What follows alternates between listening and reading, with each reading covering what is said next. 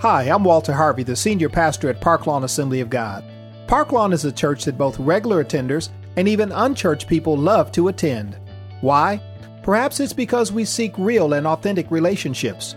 We're a multicultural church that's engaged in volunteerism and outreach in our community and world. Let's face it, we live in a real world. Young people are facing challenges in their school, relationships, and career choices. That's why we're focused on practical matters, such as making faith work in family, career, and community issues. If you're tired of church as usual, or you don't go to church at all, then Park Lawn Assembly of God could be the perfect place for you. Come check it out this weekend. We have services each Sunday morning at 8 a.m. and 11 a.m. Park Lawn Assembly of God is located at 3725 North Sherman Boulevard, right in the heart of the city of Milwaukee. You can contact us by phone or on the web at either 414 442 7411 or at www.parklawn.org. I hope to meet you soon. I want to ask you a question Do you need an attitude adjustment? That's the question I used to ask my son when he was younger. Now he's 30 something now, so I can't I can't just easily put him in the head. Like I probably could take him out if I needed to. But when he was younger, every now and again I would say, "Son, do you need an attitude adjustment?" What? What? you know, like you, know what I mean? Like it's getting ready to be on. Do you need me to adjust your attitude? That's what God is asking the church today. Do you need an attitude adjustment? In, in reference to how we honor and respect the Word of God. Your attitude towards the Word of God and your attitudes toward those who are in authority in your life who deliver the Word of God will determine how blessed you will be in life. the level of respect that you give God's word, and I'm not just talking about the written word, even the spoken word, the taught word, the level of respect that you give to God's word and to his servants will be the same level of respect that God shows you. So, in essence, your attitude determines your altitude. How far you can go in the kingdom of God, how far you can go in life, the level of success that you will experience, even how far you can practically uh, be used and served and display and release the gifts and talents and calls and purposes of God on your life in this church will be determined by your attitude towards God's word and towards his servants. Now, there are some of us that probably think, well, I've got the fruit of the Spirit, I've got the gifts of the Spirit, they'll make room for me. I beg to differ because I really don't know anybody that has an attitude problem with God's word and God's servants who freely and fully flow in the love and in the gifts of the Holy Spirit or in the fruit of the Holy Spirit. You have some semblance of fruit, but it's either rotten or it's fake fruit. It's like those plastic apples that, that you sometimes see on display. You, they're inedible, they're for display only. There's no nutrients on the inside of it. It's fake. Are different types of attitudes and therefore different types of altitudes. Some of us are carefree and nonchalant when it comes to the Word of God.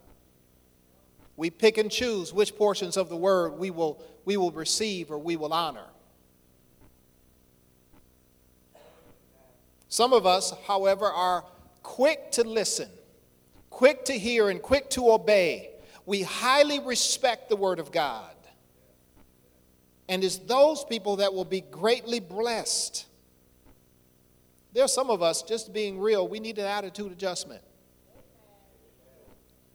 You need an attitude adjustment. I saw a cartoon sign the other day that I want the media team to put up. And it asked, it just said simply, attitude adjustments while you wait.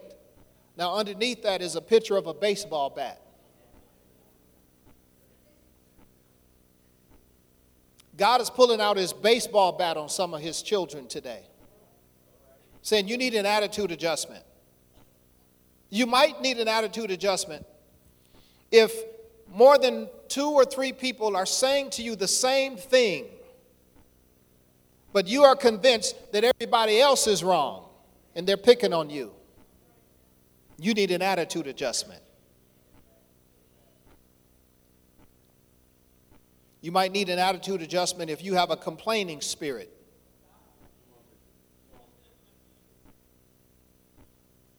Your attitude determines your communication, determines your behavior, it determines the way you think, it, it determines the outcomes of your life. Let me take you to the scripture, just illustrate how we need an attitude adjustment and how we respect the Word of God. I'm going back to Exodus chapter 9, verses 13 through 21. Then the Lord said to Moses, Get up early in the morning and present yourself to Pharaoh Tell him, This is what the Lord, the God of the Hebrews, says Let my people go so that they may worship me. For this time I'm about to send all my plagues against you, your officials and your people. And then you will know that there is no one like me on the whole earth. But now, by now, I could have stretched out my hand and struck you and your people with a plague, and you would have been obliterated from the earth. However, I have let you live for this purpose to show you my power and to make my name known on the whole earth. You're still acting arrogantly against my people and not letting them go. Tomorrow at this time, I will rain down the worst hail that has ever occurred in Egypt from the day it was founded until now.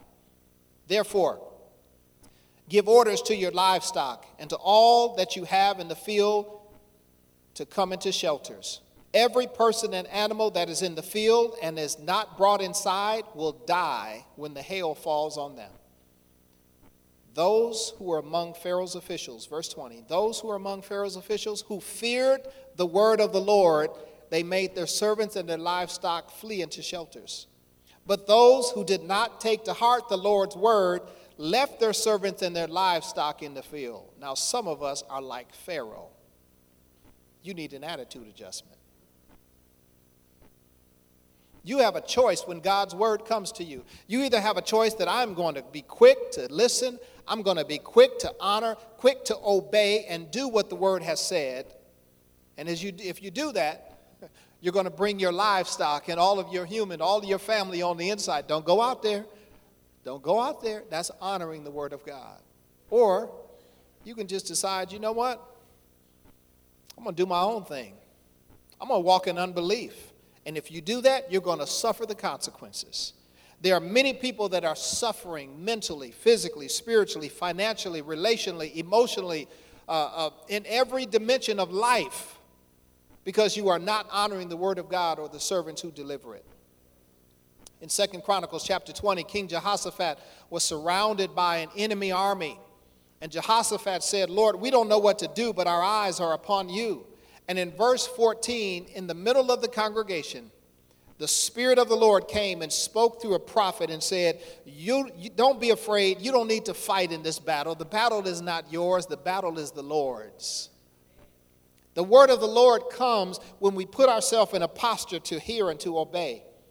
And this is what Jehoshaphat said in verse 20. When the word came, early in the morning, he got up and he said, Hear me, Judah, and you inhabitants of Jerusalem. Believe in the Lord your God, and you will be established. Believe in his prophets, and you will succeed. There's no success when you dishonor the word of God. What would have happened if Jehoshaphat said, Listen, I don't care what the prophet has said, I'm going to do it my way? they would have lost, they would have died. The word of God promises over and over blessings and deliverance to those who respect and honor his word. Look at Psalm 1 and verse 1.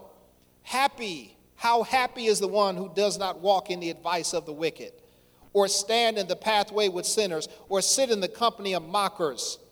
Instead, his delight is in the Lord's instruction, and he meditates on it day and night. He is like a tree planted beside flowing streams that bear its fruit in its season, and whose leaf does not wither. Whatever he does, it prospers. That's the one who obeys the word. Whatever they do, it prospers. But the wicked and the ungodly are not so. Look at, jo- at Joshua chapter 1 and verse 8. This book of instruction must not depart from your mouth.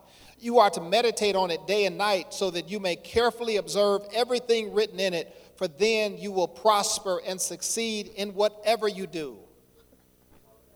Even in the ministry of Jesus in the New Testament, this principle is true. In, in the book of Matthew, chapter 8, there was a centurion, a soldier in the Roman government who came to Jesus, pleading with him in verse 5, saying, Lord, my servant is lying at home, paralyzed in terrible agony.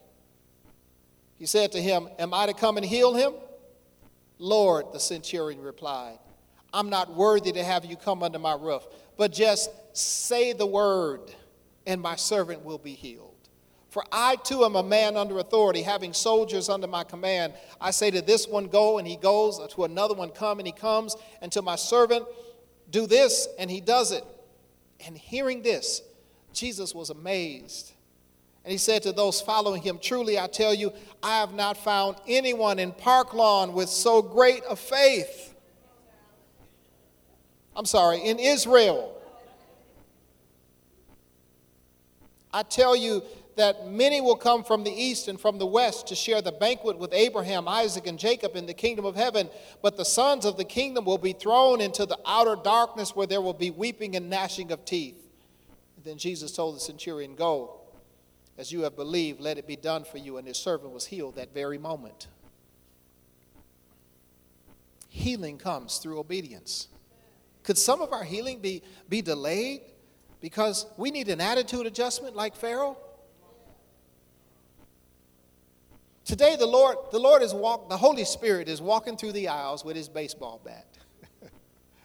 he, can you just hear it dragging on the carpet? He's walking through the aisles. Bam! Attitude adjustment. Some of us are like Pharaoh. We have certain heart conditions that impact our attitudes. The first one is that we have proud hearts. When Moses first came to Pharaoh and said, The Lord has sent me to tell you to let his people go, Pharaoh said, Who is the Lord? I don't know your God. Don't you know who I am? I'm Pharaoh. I am God.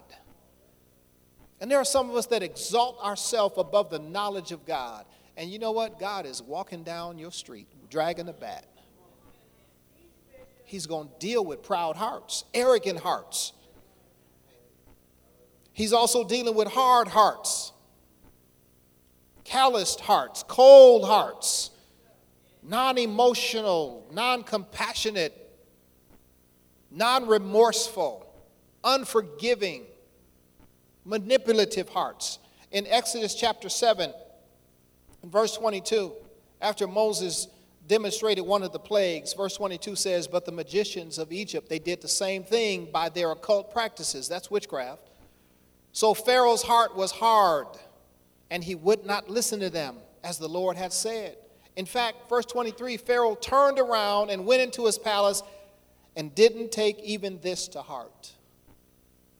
Hard and proud hearts. God's also adjusting divided hearts. Divided hearts are, are hearts that are double minded. That today you're on fire for God. Next Sunday we're going to see Dr. Jekyll. Today we see Brother Hyde. loving and warm and greeting and encouraging one day,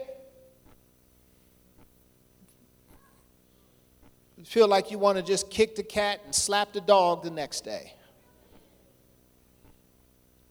Divided hearts, unfaithful hearts, uncommitted hearts.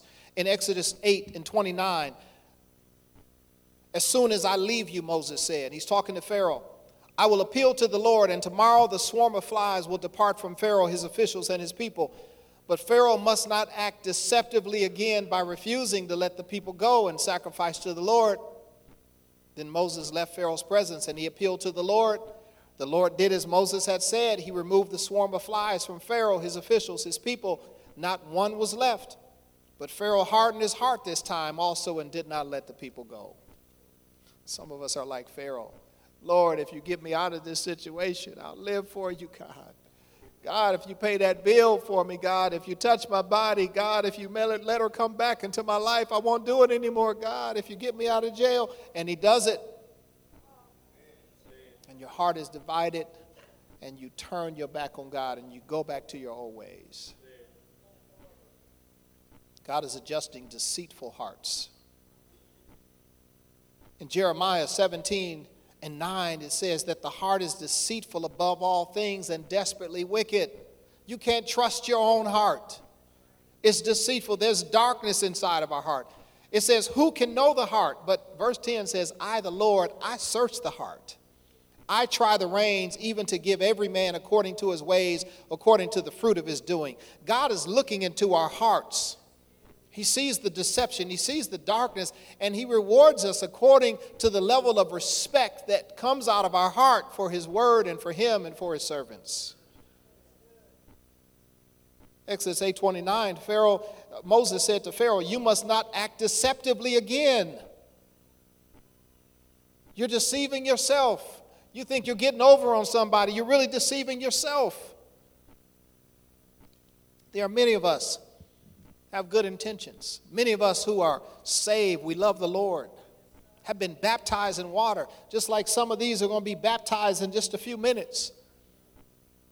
But in the depths of our heart, there's some parts that we are not even aware of that God is saying, hey, that's stopping you from experiencing the full blessings of God. In the book of Acts,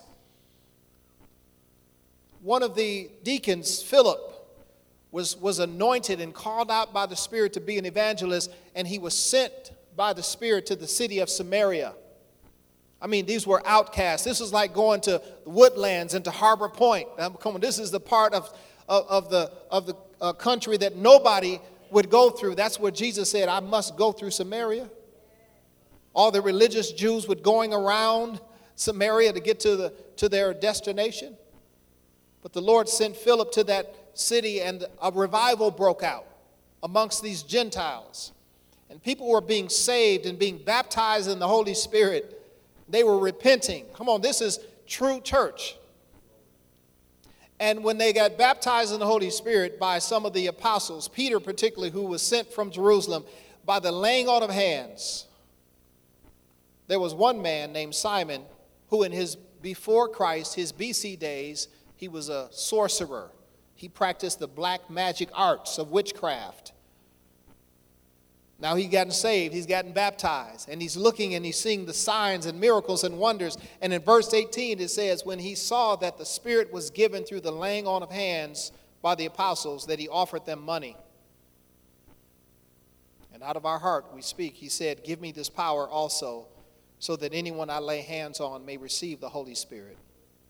But Peter told him, May your silver be destroyed with you, because you thought that you could obtain the gift of God with money. Out of your heart come your thoughts, not just your words. Peter said, You have no part or share in this matter because your heart is not right before God. Wait a minute, but I'm saved and I'm baptized and I'm in the church. Yeah, but your heart is not right with God.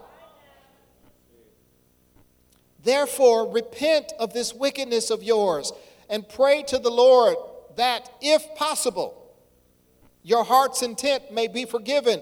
For I see that you are poisoned with bitterness and bound with wickedness. Simon didn't even see that.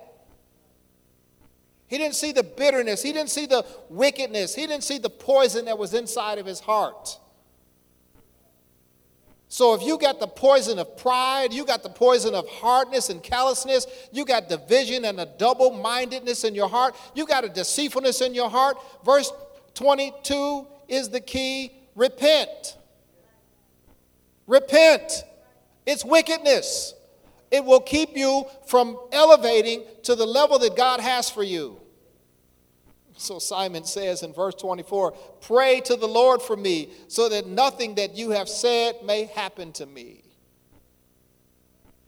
Peter said, I don't even know if it won't happen to you. That's, that's up to the Lord. I, you know, you can come to the altar and pray. You need to repent first. Don't just try to get the, the, the, the consequences off your life. Repent. That should be your first prayer. There's a, there's a serious danger from being deceived.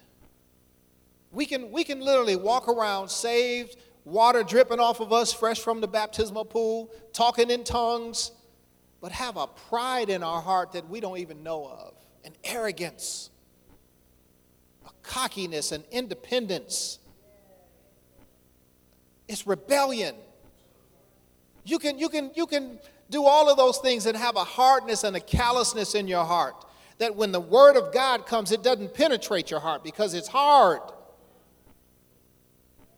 You can be so double minded a mind for the world and a mind for the things of God that you will not advance in the kingdom.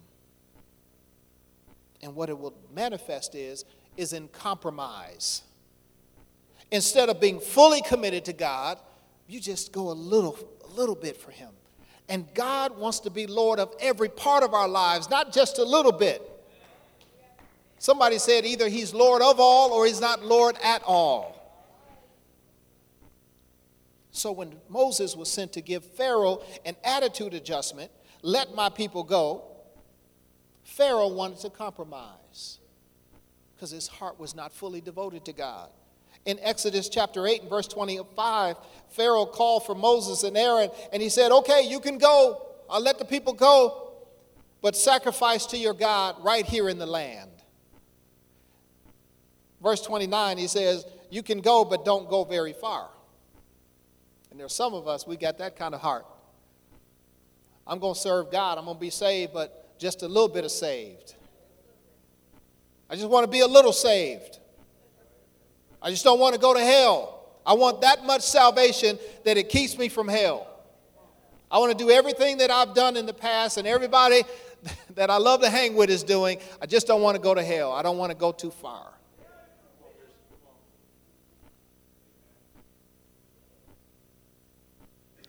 in Exodus chapter 10 and verse 11.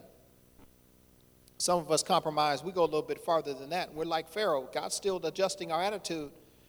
He said, Okay, you can go, but just the able bodied men go. Go and worship the Lord, since that's what you want.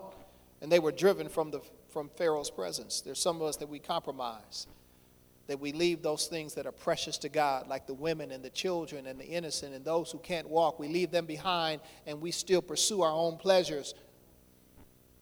We're not worshiping in the land, but we're, t- we're, we're taking our, our selfishness with us as we go. We make that our idol. In Exodus 10 and 24 and 25, Pharaoh called for Moses again. He summoned Moses and he said, Go and worship your Lord. Even your families, okay, you can take the men, you can take the women, you can take the children, but leave your flocks and your herds. They must stay behind. It's another act of compromise. It's another manifestation of a hard, proud, divided, deceitful heart. Moses responded and said in verse 25, You must also let us have sacrifices and burnt offerings to prepare for the Lord our God. What Moses understood is that God was trying to deal with Pharaoh to help him understand that there's no worship without sacrifice. There's no true honor without it costing you something. It costs you your pride, it costs you your priorities. It costs you your reputation. It costs you something. Moses says, We shall not leave one hoof behind. We're taking our stuff with us because there, we, what, what good does it do us to get in the wilderness and we don't have anything to offer as a sacrifice to God? Because true worship and true honor are bloody. Something has to die. Part of you has to die. Part of your, your self will has to die. Your ego has to die. You've got to sacrifice some time, some talent, and treasure, or there's no real worship, no real honor.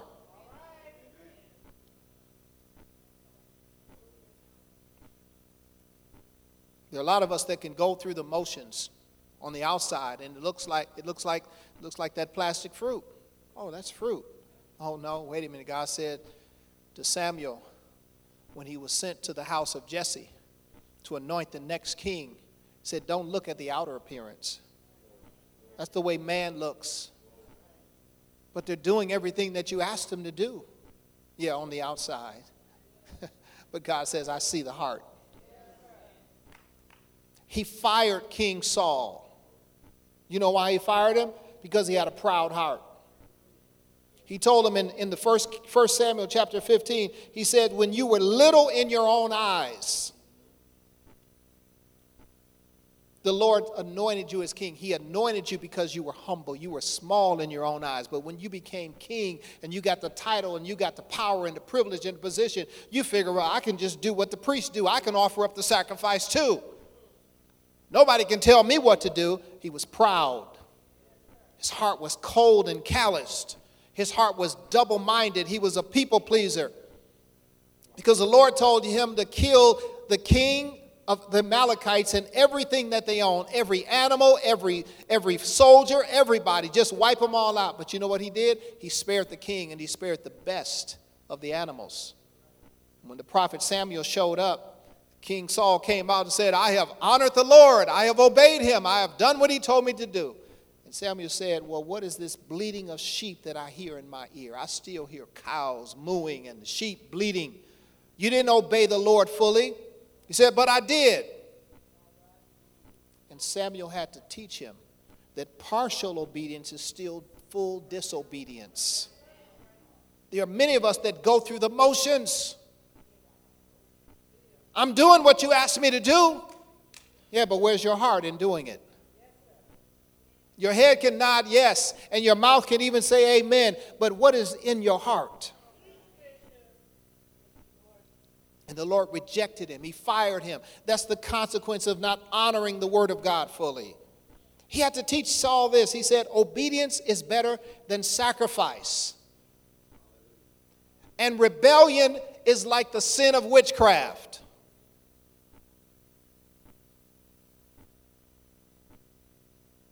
There's an obvious difference as I look at people's lives and even as I look at Scripture. I mean, it's so obvious that Stevie Wonder, Ray Charles could see it. I mean, it's just, it's just plain. If y'all don't know who they are, they're blind, okay? They could see the obvious difference that anybody could see is those who honor God and honor His word and respect it when it comes forth, whether it's written or whether it's proclaimed. They are so much more well off in all of life. And life is not measured by money. It's measured by wealth. Wealth is beyond money. Wealth is a condition of your relationships, condition of your mind, of your spirit. It's, it's, it's your connection with God, it's your connection with yourself. They are so much more well off than those who dishonor the word of God. And that's what happened when the Lord sent Moses to Pharaoh. He said, All of these plagues are going to come on you because you do not obey the Lord. They're going to be on your people that are in Egypt. But those Israelites who are in Goshen, they're not going to experience any of this. There's a God makes a distinction from those who honor him and those who don't. And so when the hail storm fell and, and, and those who feared God brought their animals and their servants inside, they lived. Those who said, man, who know who don't care about their God? Just leave out all of our stuff out there they were all killed. In fact, in Exodus chapter 9, Pharaoh sent some spies over to Goshen and said, See how the Israelites, did they stuff die too? Sent spies over and said, Nope, every one of them still alive. God makes a difference. He makes a difference between those who honor the blood of his son, Jesus Christ. When you walk in rebellion, you're literally slapping Jesus on the face while he's hanging on the cross. You are dishonoring the blood because you don't belong to yourself. You've been purchased by the precious blood of Jesus. You belong to God. And when you walk in dishonor, you are dishonoring the sacrifice of his son. That's what we see in Exodus chapter 12 when the Israelites, in, in Exodus 12 and verse 3, the Lord spoke to Moses and said, Speak unto the congregation of Israel, say to them that in the tenth day of this month, that you shall take every man a lamb according to the house of their fathers, a lamb for an house. In verse 7, and they shall take of the blood, and they shall strike it on the two sides of the post and on the upper doorpost of the house wherein they shall eat. And in verse 12 of the same chapter, For the Lord says, I will pass through the land of Egypt this night, and I will smite all the firstborn in the land of Egypt, both man and beast, and against all the gods of Egypt I will execute judgment. I am the Lord. And the blood shall be to you for a token upon the houses where you are. And when I see the blood, I will pass over you. And the plague shall not be upon you to destroy you when I smite the land of Egypt. I know that this scripture is given in reference to the Passover which we observe first Sunday of each month through a communion cup. I know it's in reference to the Passover, but the, the point I want to make is that it's in, I want to connect it to the honoring the word of the Lord. If the children of Israel had said, you know what, I'm going to institute my own Passover. I'm going to do it this way. I know Moses said, kill a lamb, but you know what? I think I want to kill a, a duck. Put the duck blood over my doorpost. You know what the death angel would have done? Would have came in that house and killed every firstborn. You can't do it your way. It's God's way. I want the worship team to come back. Because the, the temptation for all of us is to take baby steps of disobedience. God says, go all the way over there. You take a baby step, that's disobedience. That's, you know what, I'm going to worship God, but I'm going to worship Him right here. I'm not going to go very far. The Lord gave me this revelation from the parable in Matthew 13 where Jesus talked about a sower who went forth to sow in the land. He was sowing seed, and seed in Scripture is represented as the Word of God. He's planting seed, he's, he's sowing the seed. And he talks about four different types of soil that the seed fell upon. The first was the seed fell by the wayside. Instead of falling on the garden or the soil, it fell on the side of the road. Nothing's going to grow there. In fact, the parable, Jesus says that the enemy came like a bird and devoured the seed. He ate it up. In interpreting what that meant, Jesus told the disciples that the soil of the heart that's like the wayside is the heart that when the word is proclaimed, when the word is read, when the word is taught, they don't understand it. And so the enemy comes and steals the word. Now, most of us would probably be sympathetic. Why, why didn't somebody help them understand it? Well, what it really means is that they didn't submit. They didn't come and sit under somebody and say, Disciple me, teach me, help me to apply this word to my life. The understanding was up to them. So it fell by the wayside. The second type of soil, which is a type of heart, is as the sower threw the seed, some of it fell upon stony places. See, farmers have to, they have to pull the rocks out of the soil before they till the soil. Because sometimes dirt, maybe a half an inch of dirt, will settle on top of a rock, and a seed will fall on it, and it will spring up, and you think you got harvest coming. And that's what Jesus says. It fell on the stony places, and right away it sprung up when the sun came out, the rain fell on it, and the farmer thought, man, I'm going to have me a harvest in a few more, few more months. But because there was no depth of the soil, the roots couldn't go down through the rock. And so when the sun continued to beat upon that plant and upon that soil, and Jesus gives an illustration, say, listen, the sun is tribulation, it's persecution, and its offenses. So you got you got something that's looking like it's growing, but as soon as you offend that person, as soon as you give them a command, do this. Who you think you are? I'm leaving. As soon as you give them a, a challenge, as soon as you give them some correction, they get offended, and it says they wither away. Some of us have hearts like that. That's how Pharaoh was. And the third type of soil, as the sower sowed the word of God, sowed the seed, it says it fell among thorns. And it says when the word tried to grow, the thorns choked it out. And Jesus gives a, the explanation of the peril, and he says, Listen, the thorns are the cares of this life. It's the concerns. It's the things that keep you up at night. And I'm not talking about I'm worried about my children and I'm, I'm worried about, you know, what's happening in the Middle East. And he's not talking, he's talking about personal concerns. He's talking about your pleasures, your heart's desires. He's talking about the things that you work for. I want a new car. I want a bigger house. And it's those things that we put above God. And our concern for those things cause us not to prioritize the Word of God and a life in the Spirit. And it chokes out the Word, so you become unfruitful. So you become more carnal and worldly minded than you are heavenly minded. But Jesus says there's a fourth type of soil, and it's the good ground. And the seed fell among that good ground, and, and it brought forth a harvest 30 times, 60 times, 100 times more than had ever been seen. That's the kind of heart God wants us to have. I want you to just bow your heads right now. All over this room, if your heart is like the wayside, if your heart is stony, if your heart is being choked out, the word is being choked out by thorns, by the cares and concerns of life, repent.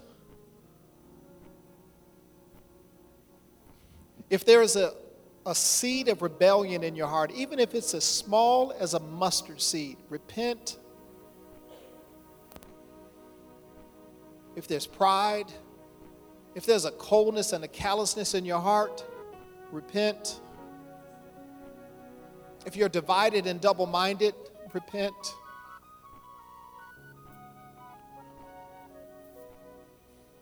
Let's pray this prayer together and say, Lord, search my heart. Try me. Know my anxious thoughts. See if there's any wicked way inside of me. Take it out, Lord. I repent. Lead me in the way of everlasting life. Parklawn Assembly of God exists to share the light, life, and love of Jesus Christ.